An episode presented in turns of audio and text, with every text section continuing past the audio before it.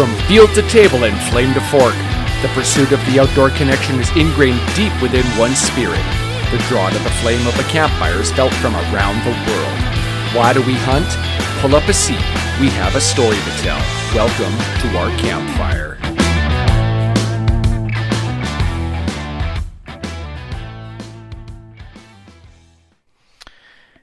All right, Steve. So we just wrapped up episode 16 of Campfire Conversations. Oh, that was that was awesome. Like what we've had some pretty cool guests on uh, in our limited run here, and we, we talked to Christian Schadendorf. That's, that's right. Yeah, that's his last name, and he's in Germany. So like what, eight nine hours ahead? That's right. I think he's nine hours awesome. ahead. Yeah, yeah. He, as people who listen to the podcast will, will learn, he did live in Canada for a number of years, and that's how we met. So I I, I know Christian fairly well. Uh, but yeah, he's a very educated man. He's got his PhD in forestry, and uh, mm-hmm. uh, as he told us, he just retired, so that's, exciting for him. But Christian is a, a really avid hunter and fisherman, and uh, he was able to, to really talk about the way wildlife is managed, uh, game mm. species in particular is managed in, in Germany, and it's it's so much different than in British Columbia, isn't it? Oh, it totally is. But we didn't get into is how did you guys meet? Well, as you know, I'm an, an optometrist, and he was a patient, and and uh, oh, he actually okay. invited me on a sheep hunt. I, he's actually the reason I got into sheep hunting. We, you know, I'd see him as a patient. We'd always talk hunting, and then one year he came in and, and said, "Hey, my my sheep hunting partner's bailed on me, um, and it was late in the summer. Would you like to come?" Right. And it was it was too late of notice for me. I already had other commitments, so I couldn't go. And I said, but I said, you know, I'll, I I'd always wanted to go. I just you know I just hadn't quite done it. And uh, right. So anyway, he he, he told me, he invited me for that year, and I said, I can't make it. I said, but I, I really want to go, so let's do it next year. And he goes, sure. Yeah, and so I was literally probably calling him up every few months saying, "Hey, we're still going sheep hunting, right? We're still going sheep hunting, right?" Making sure that he was, uh, you know, hadn't forgotten about me, and, and, he didn't. so my, my first stone sheep hunt was with Christian uh, up in northern British Columbia, and we had a great hunt. We didn't get a ram that year, uh, but we, we we learned a lot. We found a great area. So the next year we we went a little deeper into the area that we'd hunted the unsuccessful year, and uh, we actually both got rams. We had a, you know, it oh, was, wow. uh, I think I got mine on day two, and he's, he got his on day eight or nine. Both nice rams, and uh, we saw so many sheep. It was just one of the best hunts of my life, actually. And uh, mm-hmm. but I, will honestly say, I mean, I, I'm sure I would have gotten out on a sheep hunt either way, but there's always something that gets the guy out on his first sheep hunt. And and, and Christian right. was the guy who got me going, and I am indebted to him for that yeah, and forged great friendship, and that you can see still going on years later because he said he's been in Germany since what twenty. Yeah, for sure, and back again. So yeah, we keep in touch, you know, as, as, as, guys do, which is infrequently, but we still fire yeah, emails yeah. back and forth now and again, and send pictures and that sort of thing. And and uh, yeah, there, there's a saying, and I've said this before: there are there are brothers through blood and there are brothers through sweat, and he's certainly a brother through exactly. sweat. We've, we've had some interesting times, and you know, we've we've had the two o'clock in the morning you know, building the fire to keep the grizzly out of camp situations. We've we've done we've done it all in the north, and and uh, you know he's been a great partner up there, and and uh, I'm really hopeful I can uh, have a few more adventures with him yet once uh, we can get our our schedules aligned a little bit better. Exactly. Again, it shows that connection that hunting brings, right? It's it's the, the first time you went out, there there was nothing that uh, was put in the freezer, but that that connection stayed and the friendship was built off of there and the, the, the sense of adventure and the chase continued. Like, how long you guys been friends now? It's been Oh, at least ten years. Yeah, I would say. Oh, that's a good question. I mean, we've known each other probably. I don't actually remember the year we went on our first hunt. It's probably been it was at least a dozen years ago, maybe more. exactly. Um, so, but yeah, I'd, I'd known him a couple years Exactly. before that. So yeah, over over a dozen years. and and guaranteed, you could jump off the plane or he could jump off the plane. It'd be just like you have. Oh, absolutely, yeah. right? No, I mean, if if he showed up on my doorstep at any time, any time of the day or night, he's he's welcome in, you know, and I'm sure it'd be the same on his end. And and you know, that's Mm-hmm. the thing. It's it's uh, you you know, when you're out in in wilderness with somebody and you're relying on each other and and having these tremendous adventures together, there is a bond that's formed that I think in general, as long as you're reasonably compatible, is going to stand the test of time. And uh, you know, Christian's such an easy. He's an easier going guy than I am by far. Like I, I can get, I can take my hunting comment. pretty damn serious. and uh, Christian's always easy going, and and uh, he was, he put up with me, which is great. So uh, yeah, we we we have good friendship. Oh, that's awesome. So yeah, it's this is a conversation that talks about uh, the contrast and similarities between North American wildlife management and German wildlife management.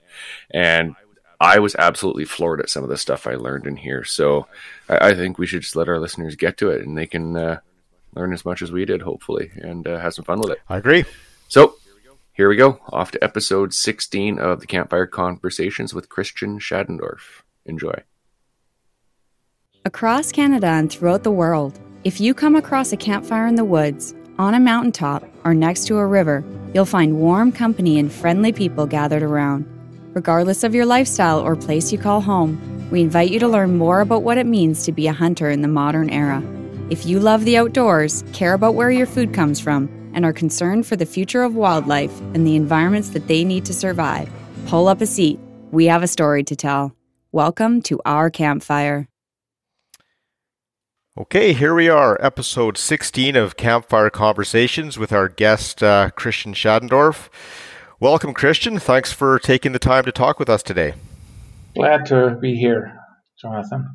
Yeah, it's it's been a long time. Uh, Christian and I uh, actually know each other reasonably well. We uh, we've had a few big adventures in the mountains of northern British Columbia in the past, and uh, had some yeah had some good times for sure. Uh, but uh, let let's learn a little bit more about you, Christian. So you're you're in Germany now, but you you were living in Canada for a number of years. So tell us just a little bit about your your journey. Like I, I know you you did your uh, schooling and and uh, you ended up with a PhD. Can you tell us a little bit about that? Yeah, I um, I was born and grew up in Germany, um, and I uh, when I was a youth, I really uh, enjoyed hunting and uh, was uh, interested in anything about the outdoors and nature. So I went into forestry in Germany, and uh, um, after taking my degree, I had an opportunity to go to UBC and uh, grabbed it. I got a scholarship and uh, it was supposed to last one year, but it, it, was so much fun. I stayed for another year, uh, obtained a master's degree there, and wanted to stay in BC actually. Um, but then back then I couldn't uh, immigrate uh, immediately. So I went back to Germany, finished my schooling here, started to work here, and uh, also did a PhD in Vienna, actually. And after that, uh, the timing was good. I was still interested in coming to Canada, and um, it was at a time in the late 70s, early 90s, actually, when uh, the rules around forestry really tightened up uh, in BC and they were desperately looking for foresters. So that was my opportunity to actually uh, come and and uh, immigrate. And uh, once I was here, I, I worked in Nelson for a consulting company for a while, and then I ended up uh, managing a a large piece of private timberland, uh, 56,000 hectares, um, which was a dream uh, assignment, a dream job. So all in all, I uh, stayed in BC for about 20 years, and uh, eventually, that large piece of property was sold to the Nature Conservancy of Canada, and uh, we did manage it for them for a few years, but then they basically didn't want to have any trees uh, come to harm anymore, and uh, they basically told us uh, we were in excess of their staff needs, and uh, at that time uh, there was an opportunity again developing for me. buying and selling timberland Canadian timberland to German buyers, basically. And uh, so I uh, traveled over to my original home country more often and eventually settled here again and uh, uh have been working here until uh, last week, actually. Now I'm formally retired, happily retired. Well, congratulations. That's the, uh, a well deserved retirement for sure. So now, how how long have you been in Germany now? I've kind of lost track of time. You when did you move back permanently? In 2012, so 10 years ago. 10 years ago. Wow, does time ever fly? Yes. That's, that's hard yes. to imagine, yes. hard to yes. believe. So now I know uh, uh, outside of work, your your your major interests are are the you know the outdoors, hunting, fishing, that sort of thing. So tell us. I, am really curious uh, as to how wildlife is managed in Germany and maybe Europe, you know, at, at large, uh, versus how we manage wildlife uh, or the lack thereof wildlife management in British Columbia.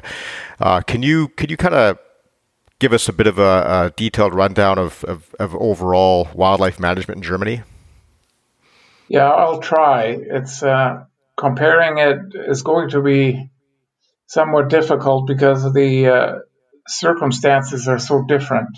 Um, number one, Germany and Europe as a whole has a lot less forests uh, as a percentage of the total land base. Uh, most of it is farmland by far. And uh, the intensive farming in Europe has, or the farming has intensified over the last decades. And uh, to the point that uh, wildlife populations are benefiting from all this uh, increased uh, browse available crops, farming farmed crops, that uh, their numbers, for the most part, ungulates, anyways, have uh, multiplied and have become a serious management issue because they uh, cause a lot of dam- crop damage. And uh, so here the hunting has more and more become a call over the last decades uh, more than anything else. Now hunters are uh, not so well. So it is a type of management, but it's uh, mostly about getting the numbers in check and making sure the populations don't get out of control. And so it doesn't require a lot of uh, data gathering and and close observation of most ungulate populations because you will hear from the farmers that there are too many, and uh, uh, so the task is to keep the herds in check. Um, another important difference is that uh, here the right to hunt is not owned by the crown or by the state, um, as it is in BC or in Canada. It is actually owned by the landowner on his land. So every landowner has the right to hunt on his land if and only if he has a minimum size of his property. And normally it's around 75 hectares. So if I own 75 hectares, I can hunt on my own land. If I own less, which most people do here, by far, most people, um, I have to pool my land with other landowners until I reach 250 hectares. And then I can lease those 250 hectares or however much it may be in the end uh, to a hunter or to a group of hunters. So it's all about, so the whole country is basically divvied up in little hunting territories uh, most or typically a community or municipality, uh, all the landowners in one municipality or in one community will pool their land and then lease the right to hunt, uh, their individual rights to hunt on that total property to whoever is interested in leasing it. Um, so on that property, the people that lease the hunting right there have exclusive hunting rights um, for all huntable species. And uh, so it's very different uh, from your system with uh, the crown having the hunting rights and basically utilizing it by issuing licenses and uh, monitoring wildlife populations and, and determining how many licenses to be issued and things like that. Here, it's very different. Every every hunter who's leasing his own territory has to basically manage himself and has to make sure that, uh, and by law, he's required to make sure that uh, all the huntable species are managed properly and he cares properly for them. Um, so it's much more responsibility on the individual hunter than in BC, where you just go to the gas station, buy a tag, and off you go wherever you want to. Uh, we here um, have usually a small area that we pay an annual lease to use for hunting and it can get quite expensive depending on how desirable the species are on the, in that lease. If if you have, uh, for instance, red deer, which is comparable to elk, um, the lease gets expensive. If you just have rabbits and some pigeons and stuff, it's a lot less.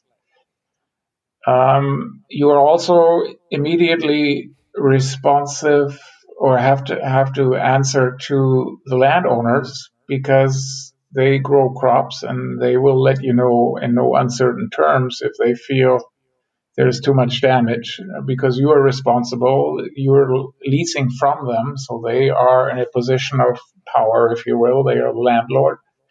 And uh, they will basically tell you um, to increase the numbers if they get out of hand. On the other hand, is the government that does get involved, and for the uh, the larger ungulates uh, that are um, not so frequent and uh, like red deer and fallow deer and, and some other species, mouflon, which is a kind of sheep.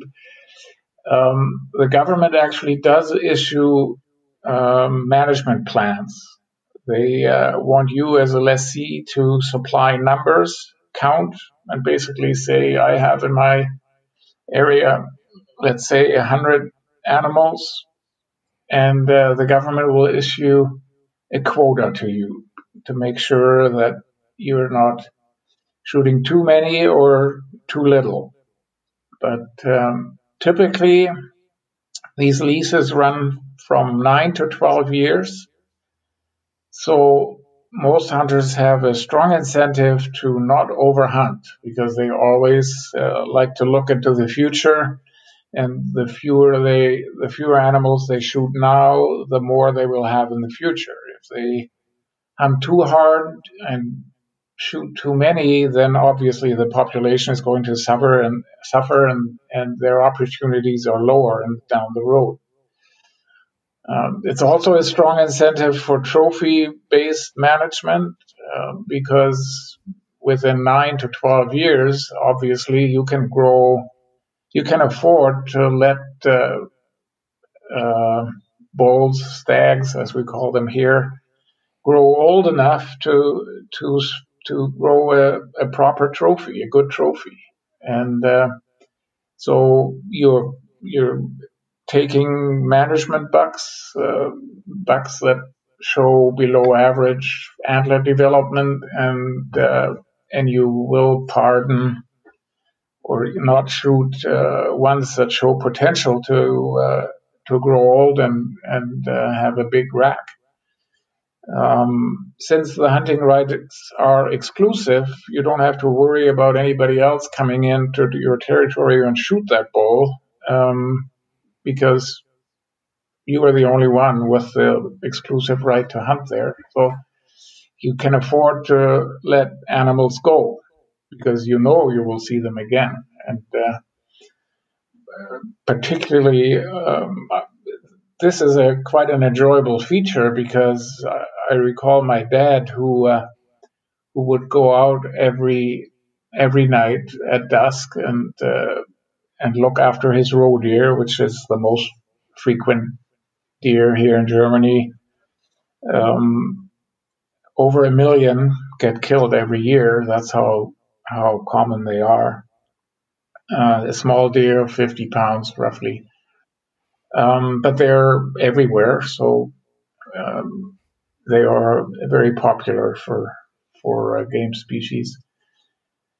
And my dad would go out every night at dusk and and sit at various locations at his on his tree stands. Of course, you can also afford to put up tree stands because it's your exclusive area. Nobody else is allowed to use them. Nobody else is is using them. So, um, it, and since you have this area for a few years, you can invest some money into infrastructure. You can, you can also invest, and many people do, most people do, uh, invest in feed plots, uh, invest in in uh, even feeding stations in the wintertime when when uh, should there be a harsh winter and, and to prevent winter kill and starvation. So it's it's worth doing that. And uh, my dad would go out every night, and he would, after a while, he would know all the various bucks. He would recognize them because he had seen them many times uh, each evening and subsequent at subsequent nights. And of course, they all have uh, their special antler characteristics, and you would be able to to uh, recognize them, and and that is not unusual at all. He would we would talk about bucks that we had seen, and we would know which ones we were talking about, and then we would start speculating how old they might be, whether they are for their age below average, or whether we should let them live and get let them get older for a few more years. So those type of discussions go on, and then eventually you, you decide, oh, I think that buck there, I've seen him now for three years. I think he is he is five years old. I think we should take him this year. And so you could and, and you could rely on these bucks being there year after year. You would since their antlers always usually retain their characteristics one way or the other.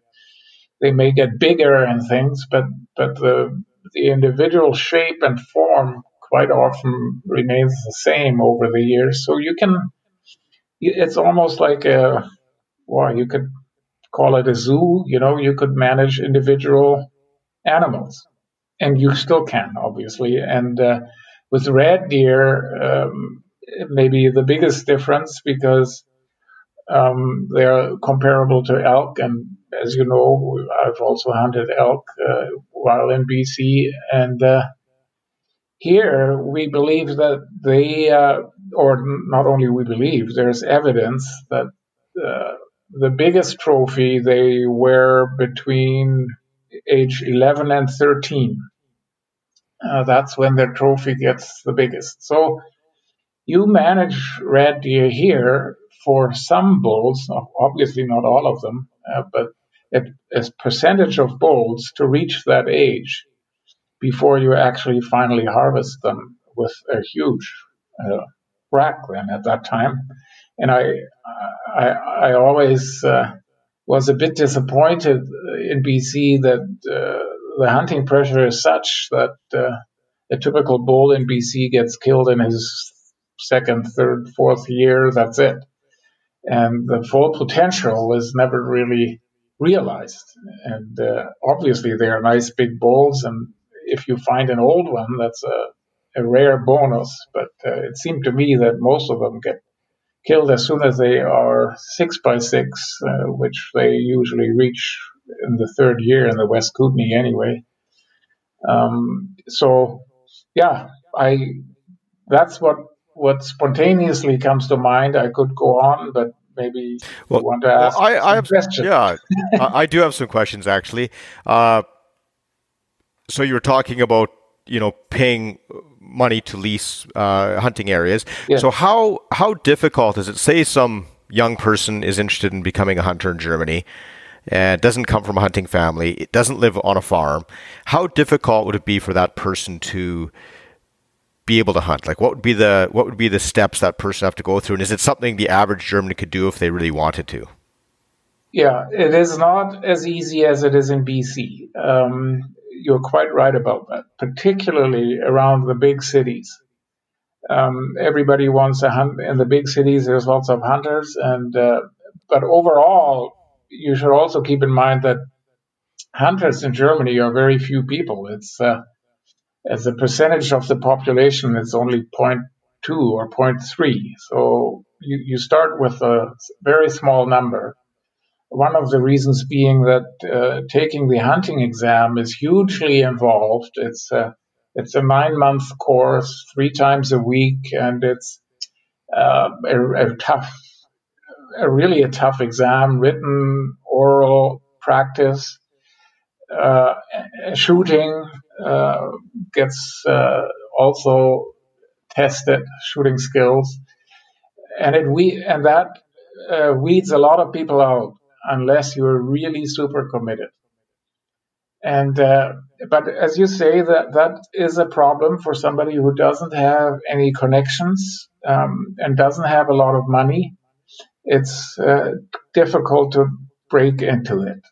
The proper or the way to do it is um, to uh, for instance, to get a dog, train a dog, and uh, so you get into touch with other dog, with other hunting hunters with dogs, and get get to know others. And if they see that you have a good dog, you're always uh, in demand because uh, hunting uh, dogs are uh, also a requirement. If you have a hunting lease, you have to have on your lease a, a, a dog with proven skills, like it has to has to do the field trials and stuff, because uh, people here are very strict about following up on shots, uh, on so-called missed shots or on wounded game.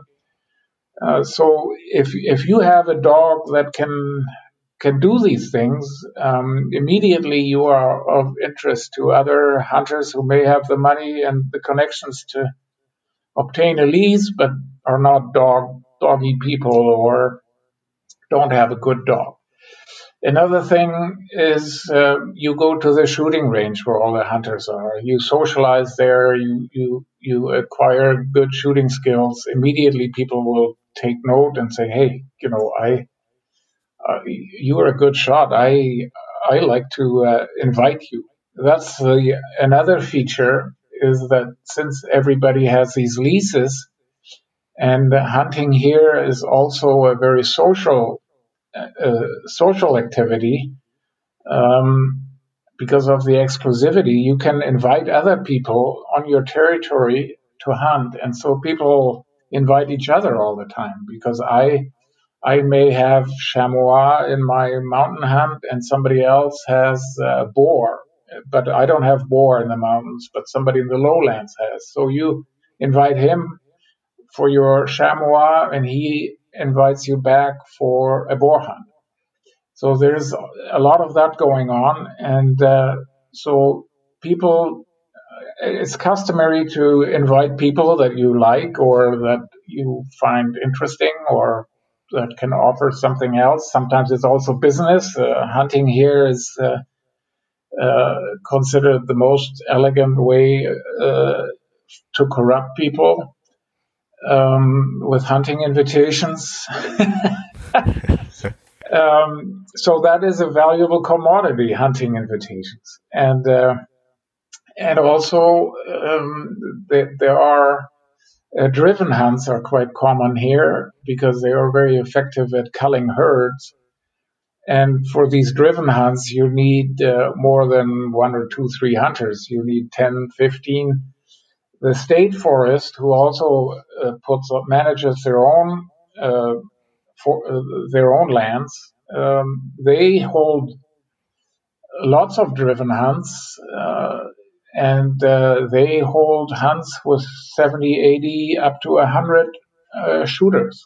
So there you actually do have an opportunity, and the state forest is one place where you can go and get a, uh, not a license, but you can get permission for your own small little lease, 75 hectares. Um, they are very concerned about equity and distribution of opportunity and things like that, and that is typical the uh, the starting point for, for young hunters. They go to the state forest and, and get a small lease there for little money, and they have to shoot five deer every year, and then every additional deer they get, the lease payment gets reduced uh, to create an incentive to hunt hard.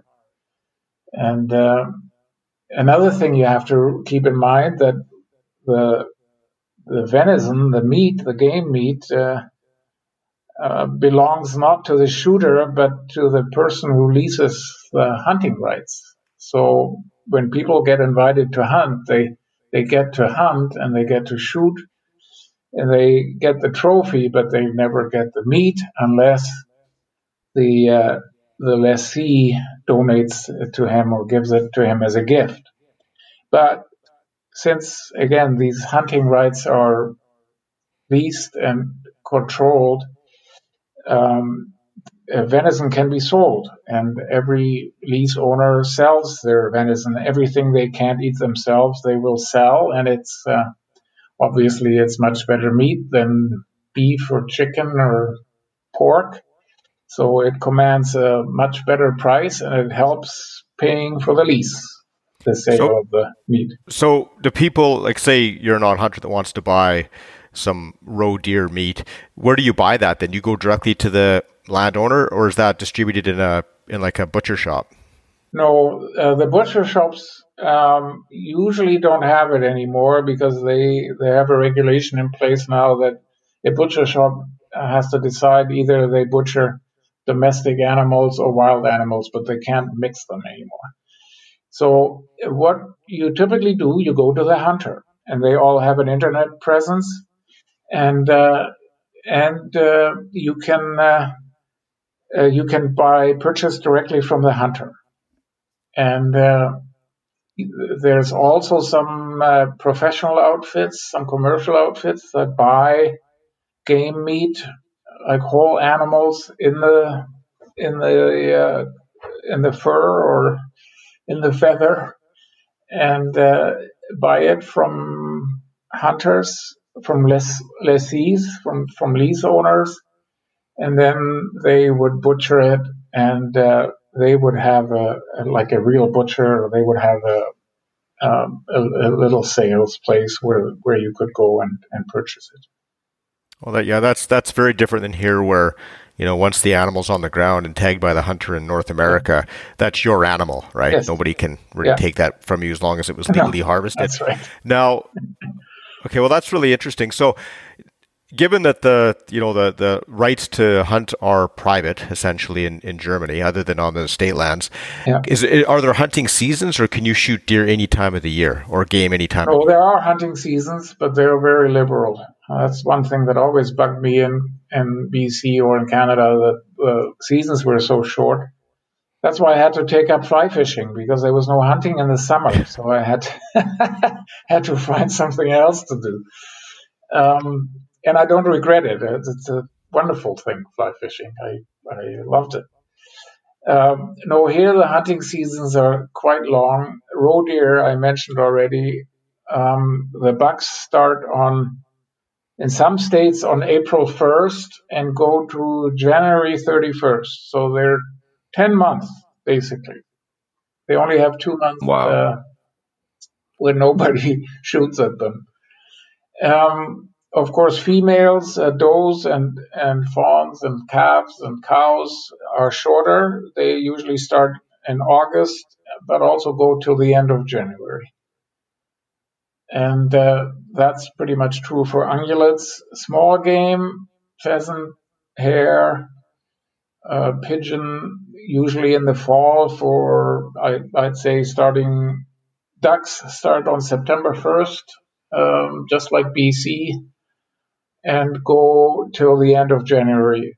Uh, hares, pheasants, and those uh, woodcock, um, they start around October 1st and till the end of January. Okay. So, given that a large number of ungulates need to be harvested in order to manage the populations, are, are more most people shooting females or most people shooting males? Yeah, you have to shoot females, otherwise you won't be able to control the population.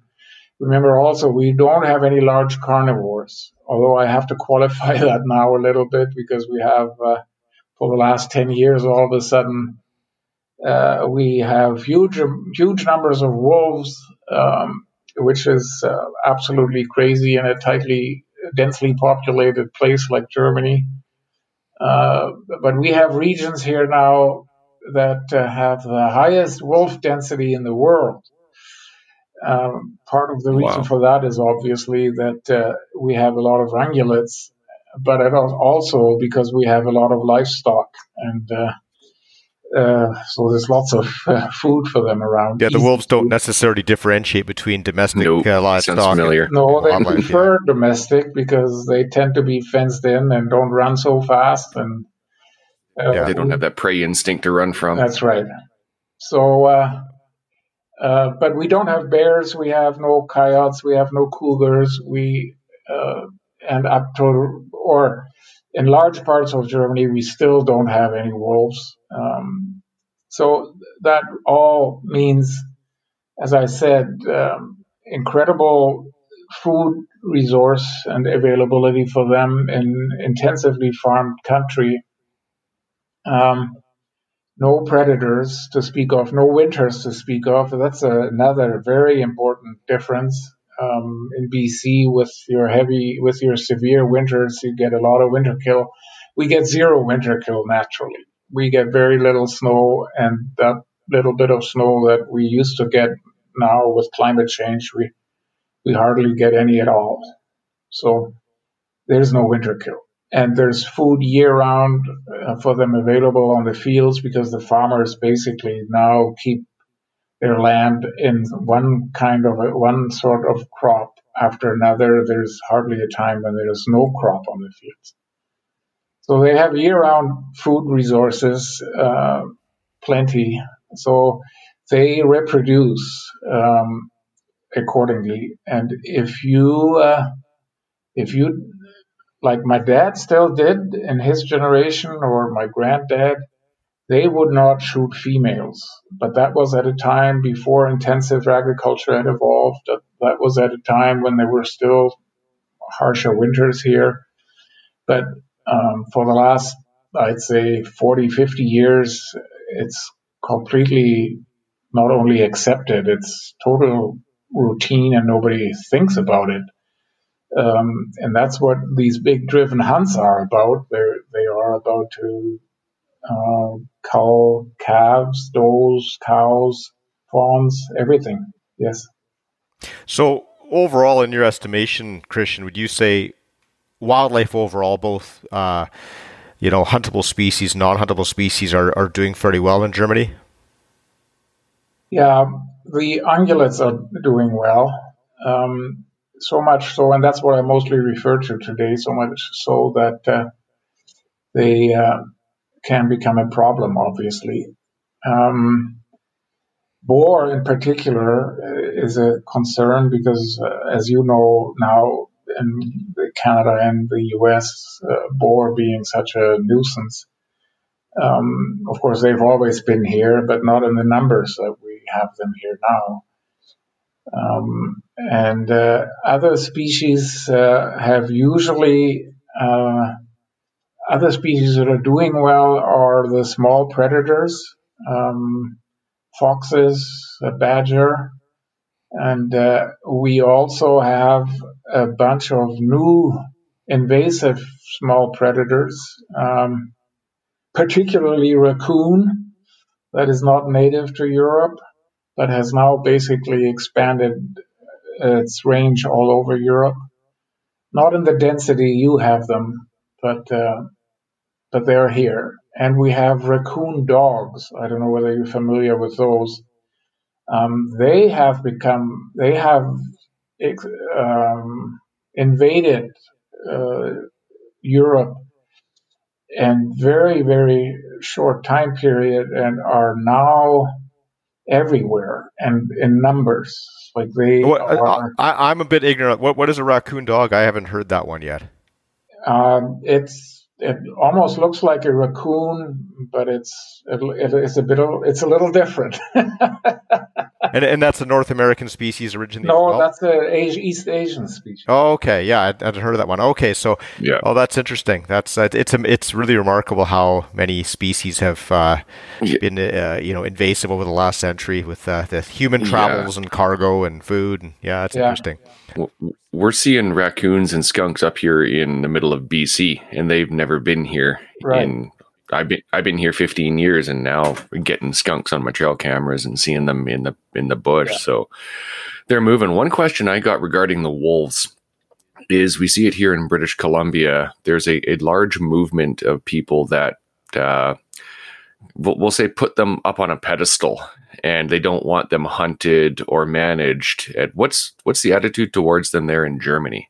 It's like that, and even more so extreme, actually, uh, because wolves had been extirpated from Germany 200 years ago by people that wanted to save their livestock, obviously. And uh, uh, there are historical records that show how the guys that shot the last wolves, they were heroes.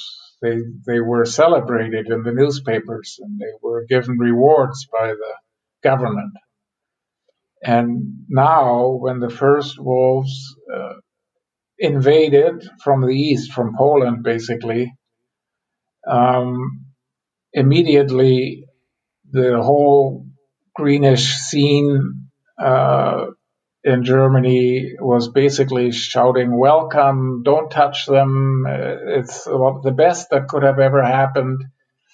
And uh, and that is and these people have a lot of sway in Germany here. These mm. uh, more than in BC, where at least outside of Vancouver and Victoria, there's still a rural population that has some connection to natural processes. But here, most of the population is urban or semi-urban, and they all believe this BS about wolves. And as you say, they put them on a pedestal, and here it's a very high pedestal. We have now a uh, confirmed number of about 2,000 wolves in a country that is a third of BC, but it has what uh, 30 times the population or something. So it, it creates gigantic problems for any kind of livestock keeping uh, because mm. they love sheep and uh, they they will kill not just one in a flock, but they will basically rip the guts out of all of them in the flock. And when the next uh, the next day the farmer comes and finds 10 dead ones, 30 with guts hanging out and, and bleeding and, and but still alive, and another 20 um, with other injuries, uh, trying to escape, getting caught in the fences, uh, breaking legs, um, drowning in, in ditches where in their panic they try to, to jump across and things like that. So I tell you, for livestock keeping people, it's a nightmare, an absolute nightmare. And, uh, but those people are in a minority. The majority voters live on the fourth floor in downtown somewhere, and they just love the idea that there are wolves out there and they don't have to deal with the consequences, so they don't give a flying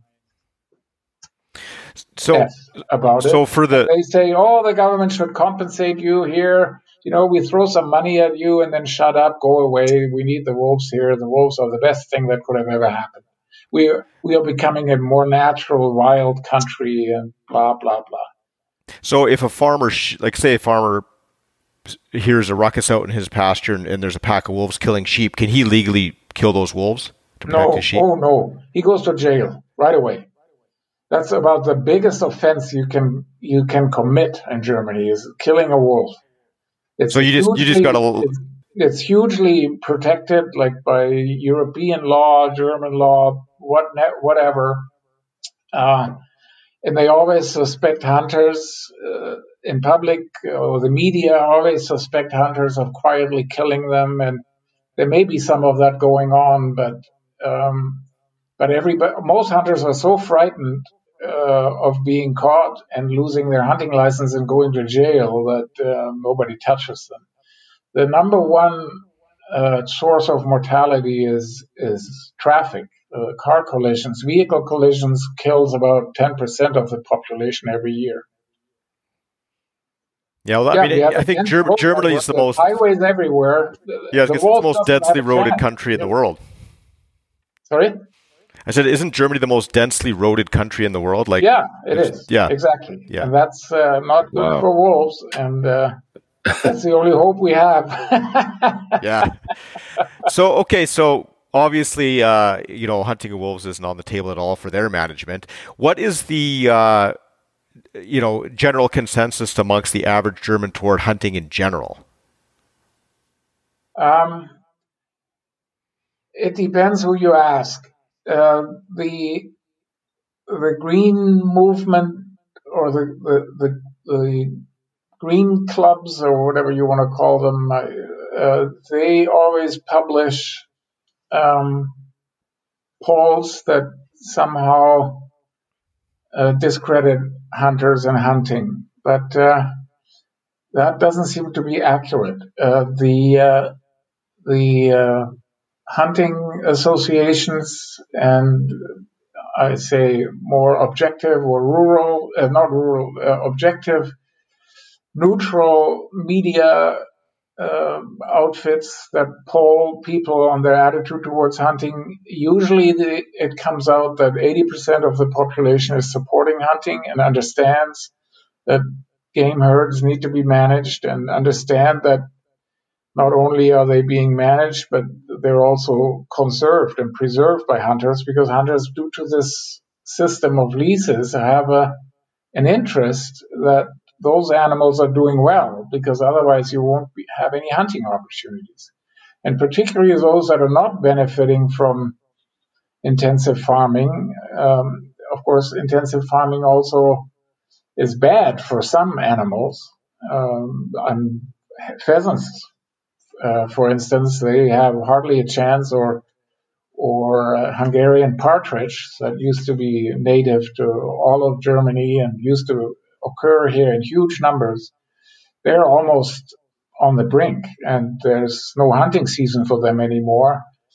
And uh, so, as a lessee, I'm responsible for those species too, and I, I have to manage for them by providing food, by controlling predators, trapping, all those type of things. Again, trapping is not a licensed uh, pursuit either. It's part of your hunting right. If if you lease an area, you are also exclusively entitled to trap there, which is mostly done for pre- predator management. It's not done for for um, fur.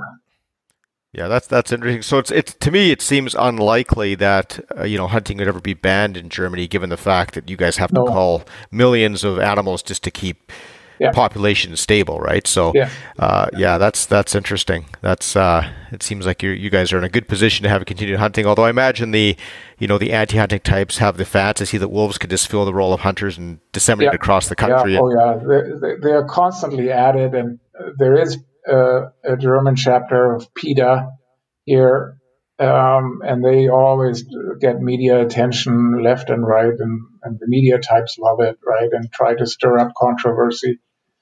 But in the end, they haven't really made uh, big inroads uh, because sooner or later somebody will come up with the uh, one justification is controlling crop damage. The other one is also, which um, you also have as an issue, I think, is controlling um, disease outbreaks in the wildlife population. You have chronic wasting diseases and things like that. Uh, one example here is uh, uh, African swine fever, which was uh, which uh, usually occurred in Africa, but then somehow it got uh, transported to uh, uh, somewhere in the Black Sea, Georgia, or somewhere.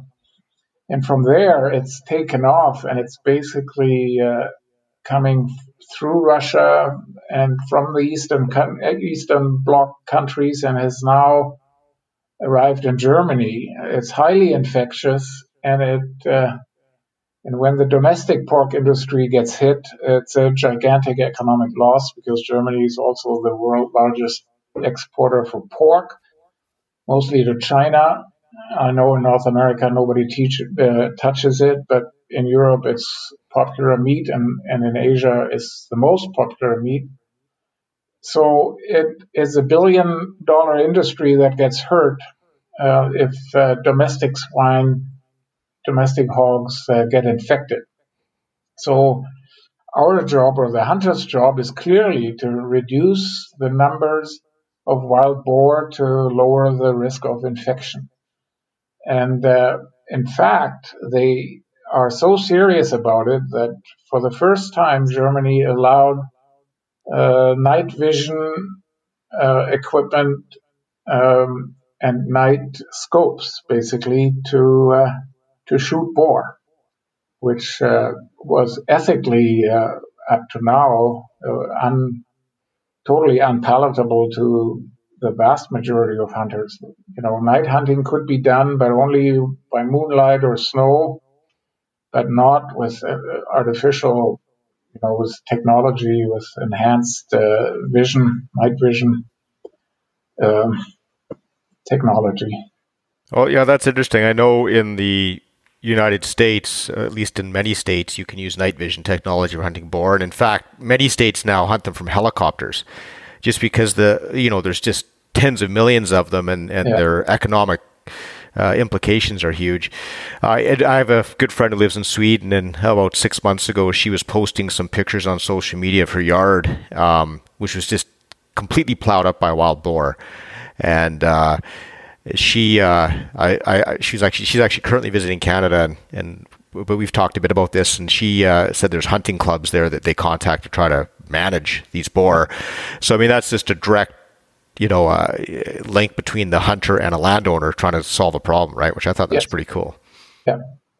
Well, did you see the news last night, uh, Jonathan? Uh, Vancouver Island, like they've there's a golf course there, and they've had a couple of uh, domestic pigs that have escaped from a neighboring property that have been there for a few months now, and they're up in arms about it. They're these there's there's three pigs that have had a couple of piglets and they're figuring there's hundreds of thousands of dollars in damage already they're showing the the rutted up greens and they don't know what to do so it just shows how yeah. you need to manage yeah. things properly and and get rid of the invasive before they take hold yeah, yeah well i think we're going to see that in canada too i mean we're, we're having pockets of wild boar that have become quite established in certain areas in canada and you know, and I know Alberta, it's on the radar. Uh, you know, I think they've basically you can shoot as many as you want, and uh, and and with good reasons. I, mean, I think you looked at other jurisdictions that have an overabundance of wild boar. Uh, it, just doesn't mix very well with agriculture.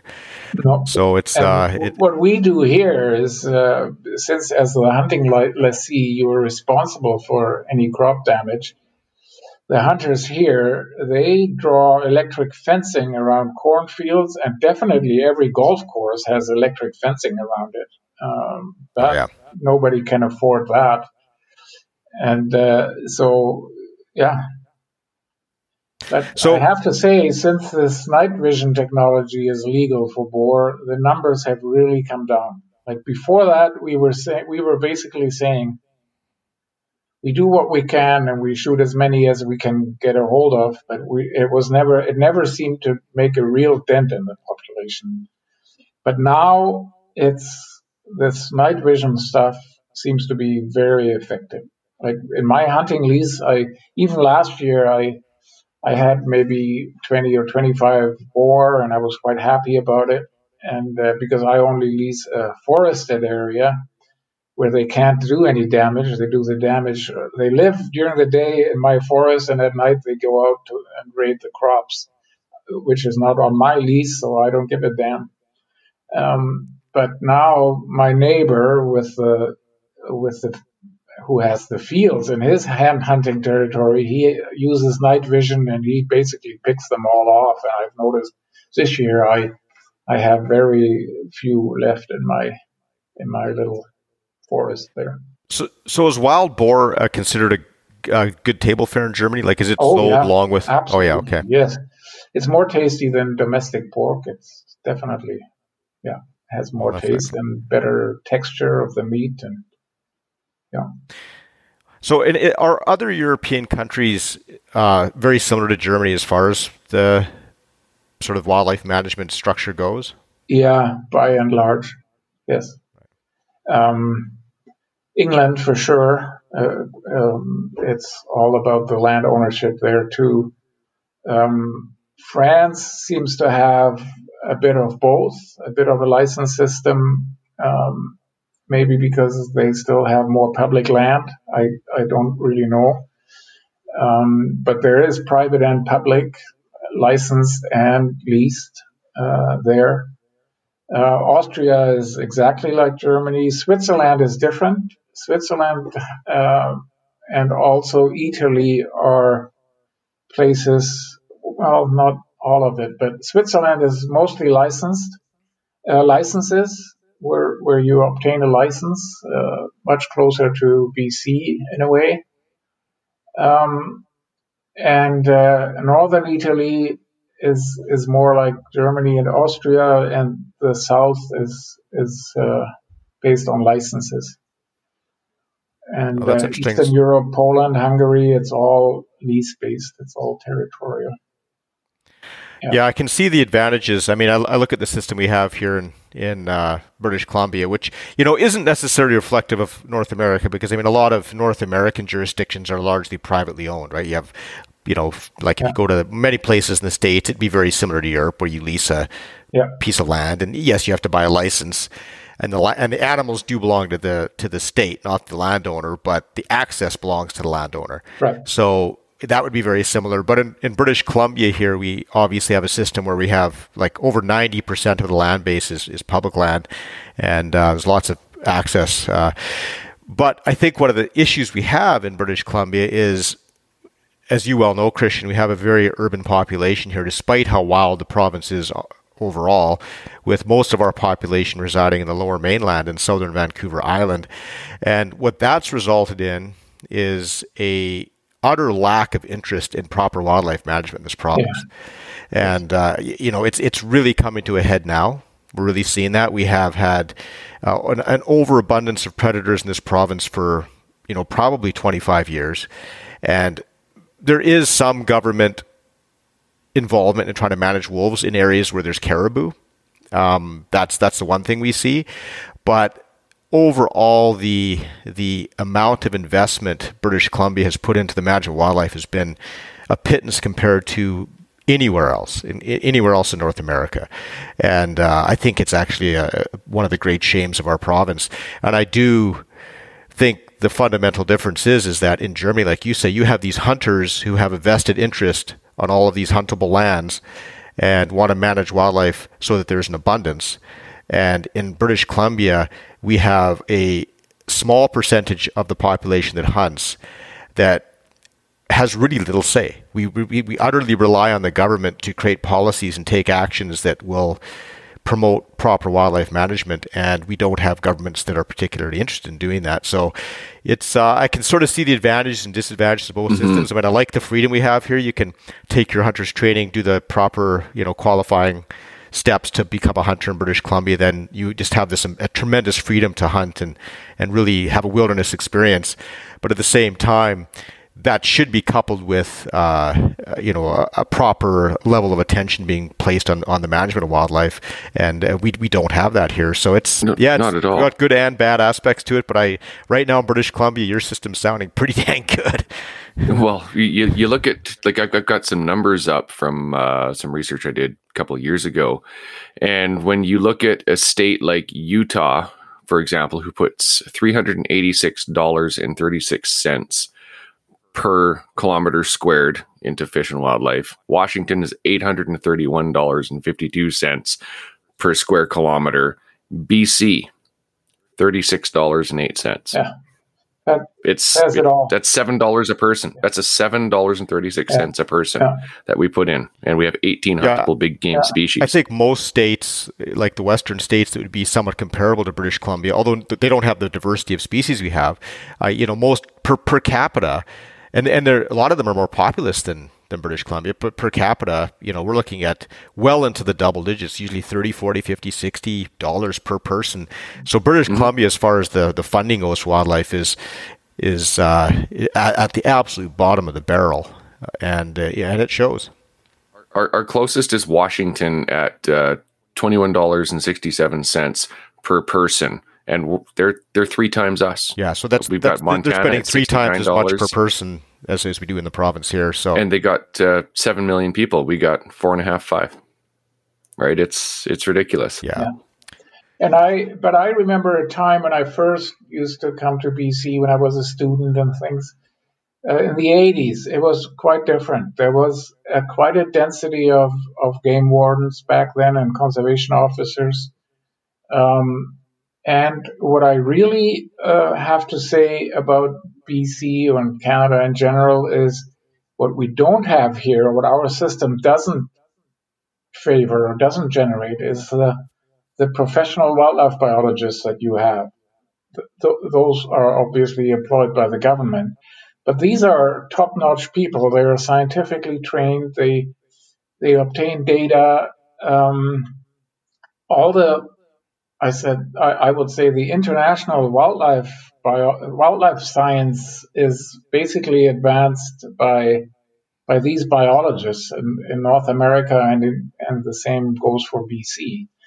Um, nothing comes out of Europe because it's basically the government is, you know, apart from what I described, it's hands off. They don't get involved unless a species is red listed. Then they uh, they come on board and they develop programs, but they they couldn't care less about red deer or anything. You know, that is just let the hunters deal with it. We we have nothing to do with it. And I, I think in North America, that's very different.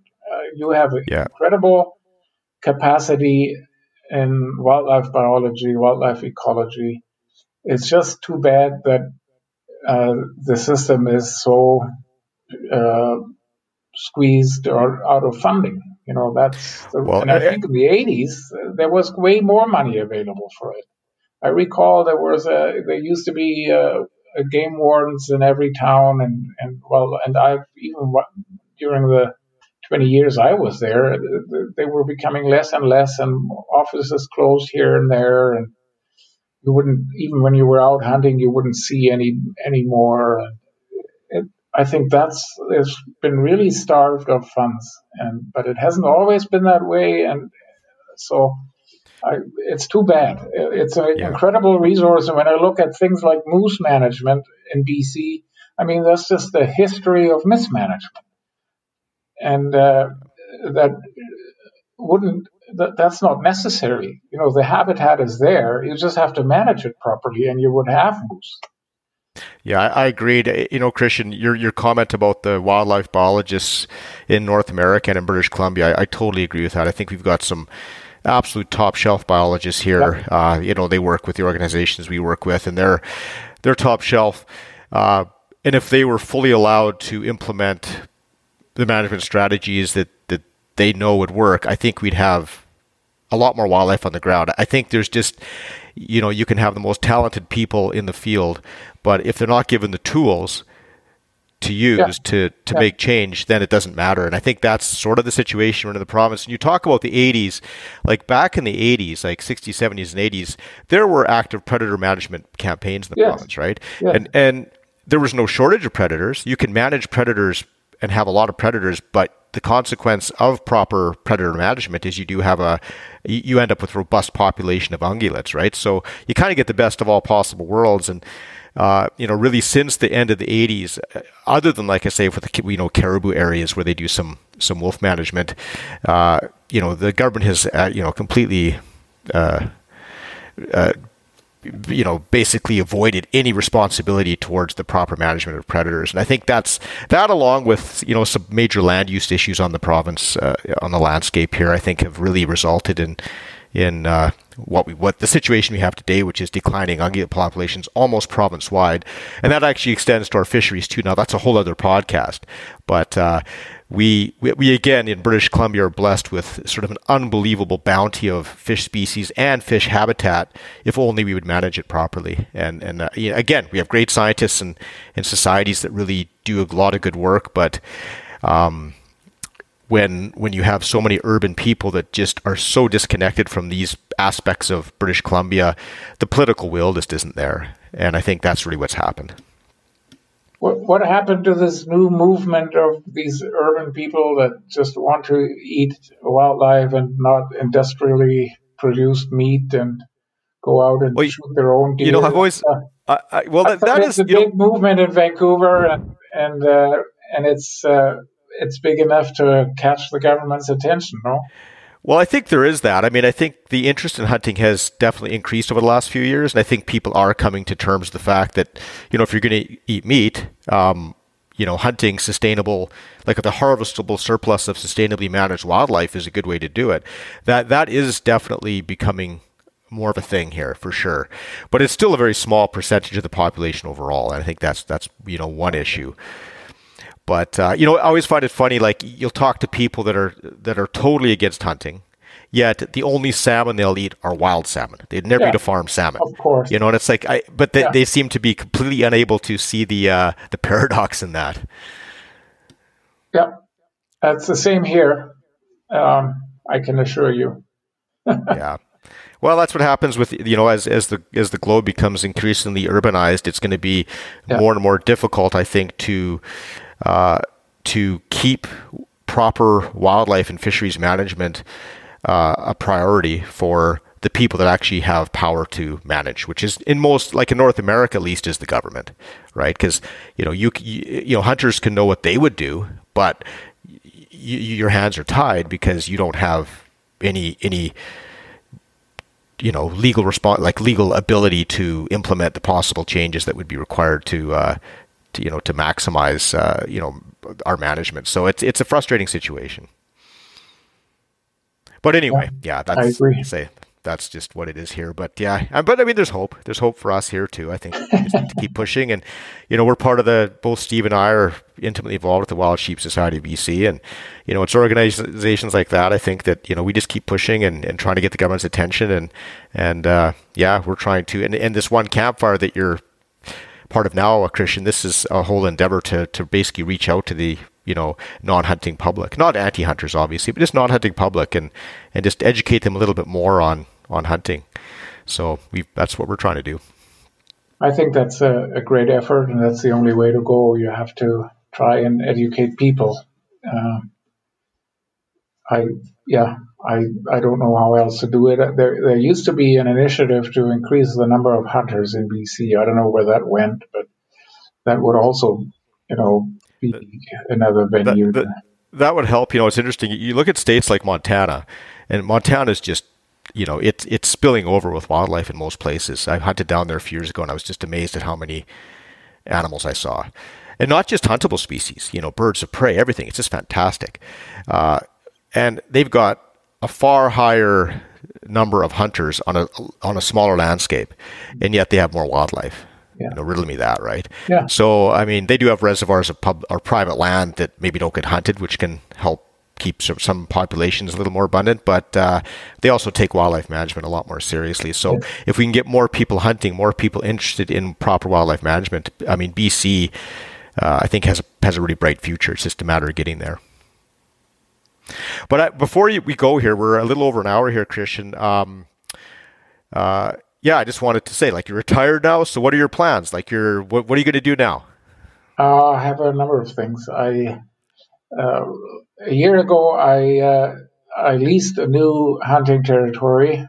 So I am partners in in one around where I live, um, and the one that my dad used to have with a couple other guys, and then I have one just by myself now with uh, that has uh, big game. So I have red deer, I have fallow deer, I have boar, I have roe deer, and uh, I'm really excited about it because it's the first time in my life that I'm only I'm the only one uh, leasing it, so I am in charge. I can decide what which animal to take and what to do and how to manage it and and it has it keeps me busy. I love it so much. I put salt licks in. I put feed plots in. I uh, I have uh, trail six trail cameras set up, um, and I'm just loving every morning. The first thing when I wake up is get on my my smartphone and check the pictures from the trail cameras that were recorded that night.